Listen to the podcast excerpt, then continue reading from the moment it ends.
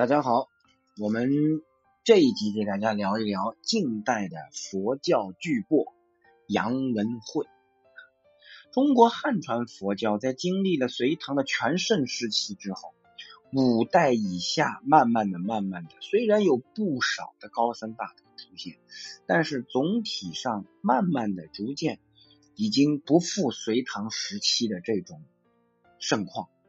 啊，可能就是相对来讲，在理论这一块开拓精神慢慢的少了啊，抱残守缺稍微多了一点，对吧？咱们用佛家的话讲，叫这个衰相，有点这个又开始进入衰弱期了。其实这是跟这个末法时代也是吻合的。那么这个衰相主要表现在这几个方面：第一是佛教典籍的大量流失啊，它这个很多文字慢慢就失传了；第二是怎么说，保守沉寂。虽然禅净二宗，哎，还是稍具规模，但是禅宗怎么说呢？它这个到后面很多图具形式、空谈心性、装模作样的居多，真真正正正正道有这个正量的比较少了。而这个净土宗呢，嗯，为说念佛，却没有信愿行的有机配合，啊，与禅宗一样，不读经教，缺乏智慧。所以见解真真正正达到那个深度的很少。那么第三呢，慢慢的末法时代，这个出家人可能在戒律这一块操守相对比较弱了啊，品行也没有隋唐时期那么高啊，这个现象慢慢的啊，整个佛教界就进入了一个相对暮气沉沉的境界。直到清末，哎，清末时候出现了一位居士，叫杨文慧。啊，给我们佛教又带来了一个复兴的气象。杨文慧啊，公元一八三七年到一九幺一年，号仁山，所以也叫杨仁山，是我们安徽池州，也就是现在的安徽石台人。杨文慧出生于书香门第，他父亲蒲安在他生下来那年乡试中举，第二年殿试中了进士，所以也特别钟爱杨仁山。自幼杨仁山。好学读书，但是他不喜欢科举啊，个性里面更加是侠义旗帜这种感觉更多一点。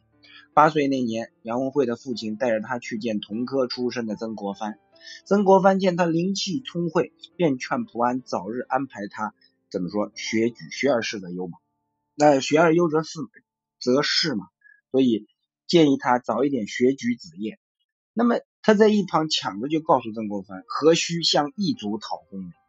啊，因为杨文慧是汉族人嘛，当时是满清咸丰三年，也就是公元一八五三年，太平军进攻安徽，杨文慧随全家避乱于皖、赣、江浙等地。虽然怎么说流离转徙，却始终与这个书相随，涉猎各种学问。期间，他还曾经受曾国藩之邀。啊，去帮助曾国藩相伴军务。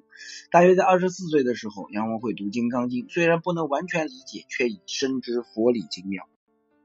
啊，二十七岁的时候，杨文慧父亲过世了，自己也患上了流行病。病后，他翻阅其他的书籍，总感到不切合实际，不能够彻底。后来阅读《大臣起信论》，居然不忍释手，前后研读了整整五遍，终于领会到其中的奥旨。于是广求佛经。同治四年，也就是一八六五年，李鸿章委托杨文惠，这个懂江宁工程之意。啊，杨文慧在这个时候认识了同事王梅书以及魏刚以、赵惠普、刘开生、张普斋、曹静初等人，互相切磋佛学。啊，这些都是我们清末时候的居士界的佛教大家。第二年。杨文慧在南京召集志同道合的十余人，创办了金陵刻经处。刻经处成立之后，杨文慧这个就开始大力推广，直到杨文慧逝世之后，从成立到杨文慧逝逝世的四十年之间，刻经处刻。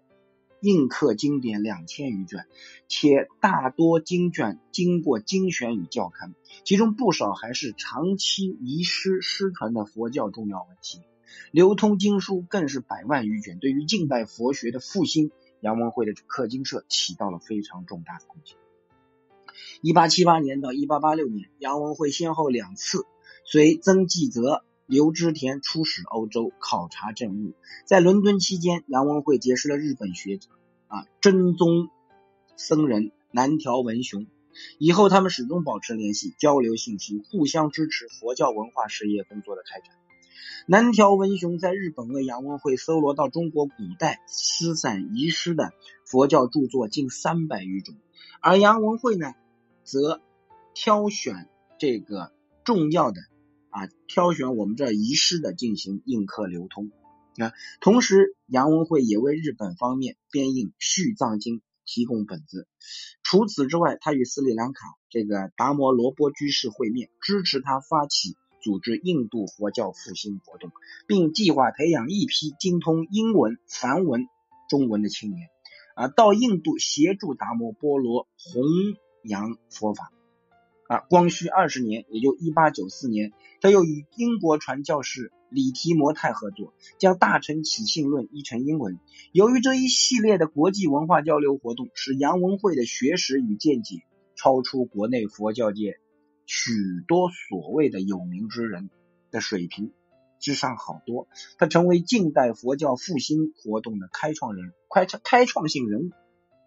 各位道由人弘啊，杨文慧深知佛教的发展必须造就大量的弘法人才，他认为比丘无常识不同文，需办学校啊。经过多年的准备，一九零八年，杨文慧在金陵刻经处内创办了中国近代第一所。佛教学堂名为这个指环经舍，这个招呃招收出家跟在家的四众弟子学生，他自编教材教授佛学，聘请这个师师僧苏曼殊教教授梵文与英文啊。他这个学员中间有非常有名的，大家都耳熟能详的，比如说太虚法师，比如说谢无量居士，后来他们都成为近代佛教界的著名人物。那么后来因为学校缺乏经费，学堂办了两年就停顿了。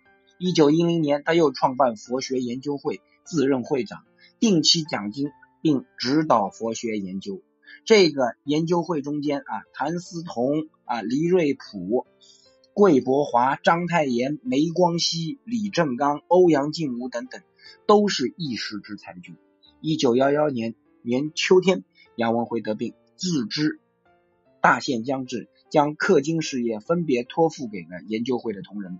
八月十七日，杨文慧面夕瞑目而逝，遗嘱将遗体葬在刻经处内，以示毕生与刻经事业不相分离。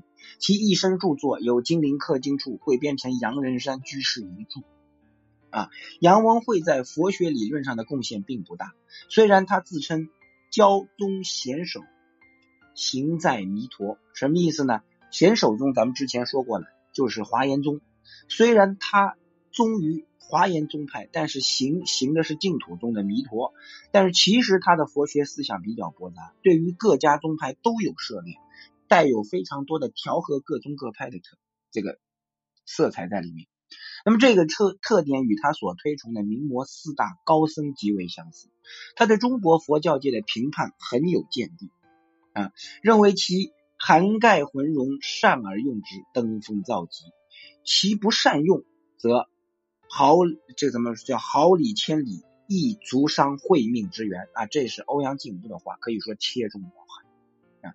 作为近代，呃，怎么说开近代中国佛教风气之先的人物，杨文慧的最大贡献是印经流通，开办近代佛教教育和培养出不少的杰出的佛学人才。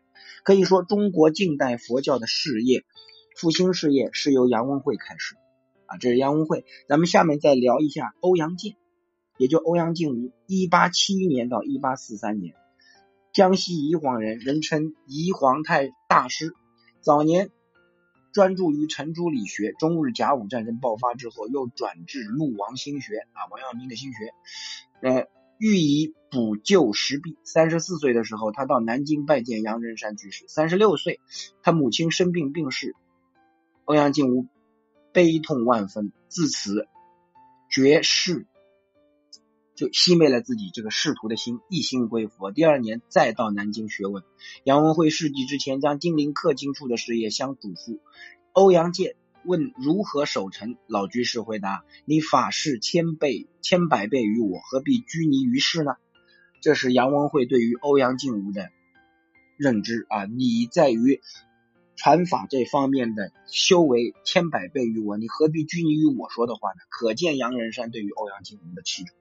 欧阳靖无继承杨仁山的事业，三十年之间，在他的主持之下，共刊印佛教经典两千多卷，由他主持。编教印行的《藏药》一书，收有佛教重要经论五十多种，每种均以梵文或巴利文、藏文等多种版本详加校勘，是迄今最好的佛教经论选刊等，对促进近代佛教研究意义非常重大。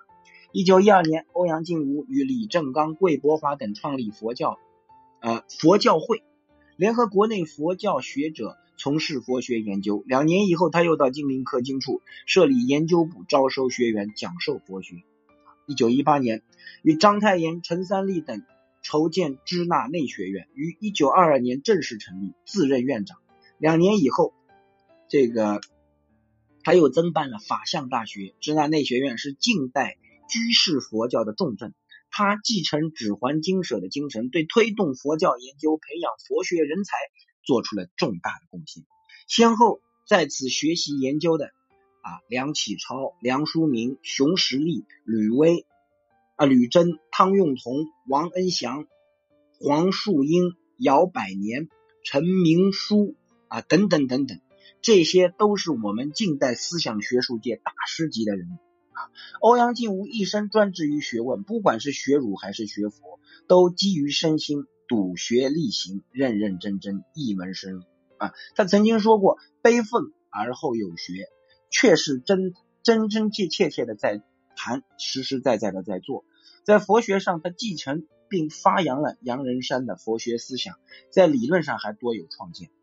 在遍究各家各派的基础之上，他尤其精于瑜伽法相之学。应该说是唐玄奘和窥基大师以来数一数二的法相唯识中的大师级的人物。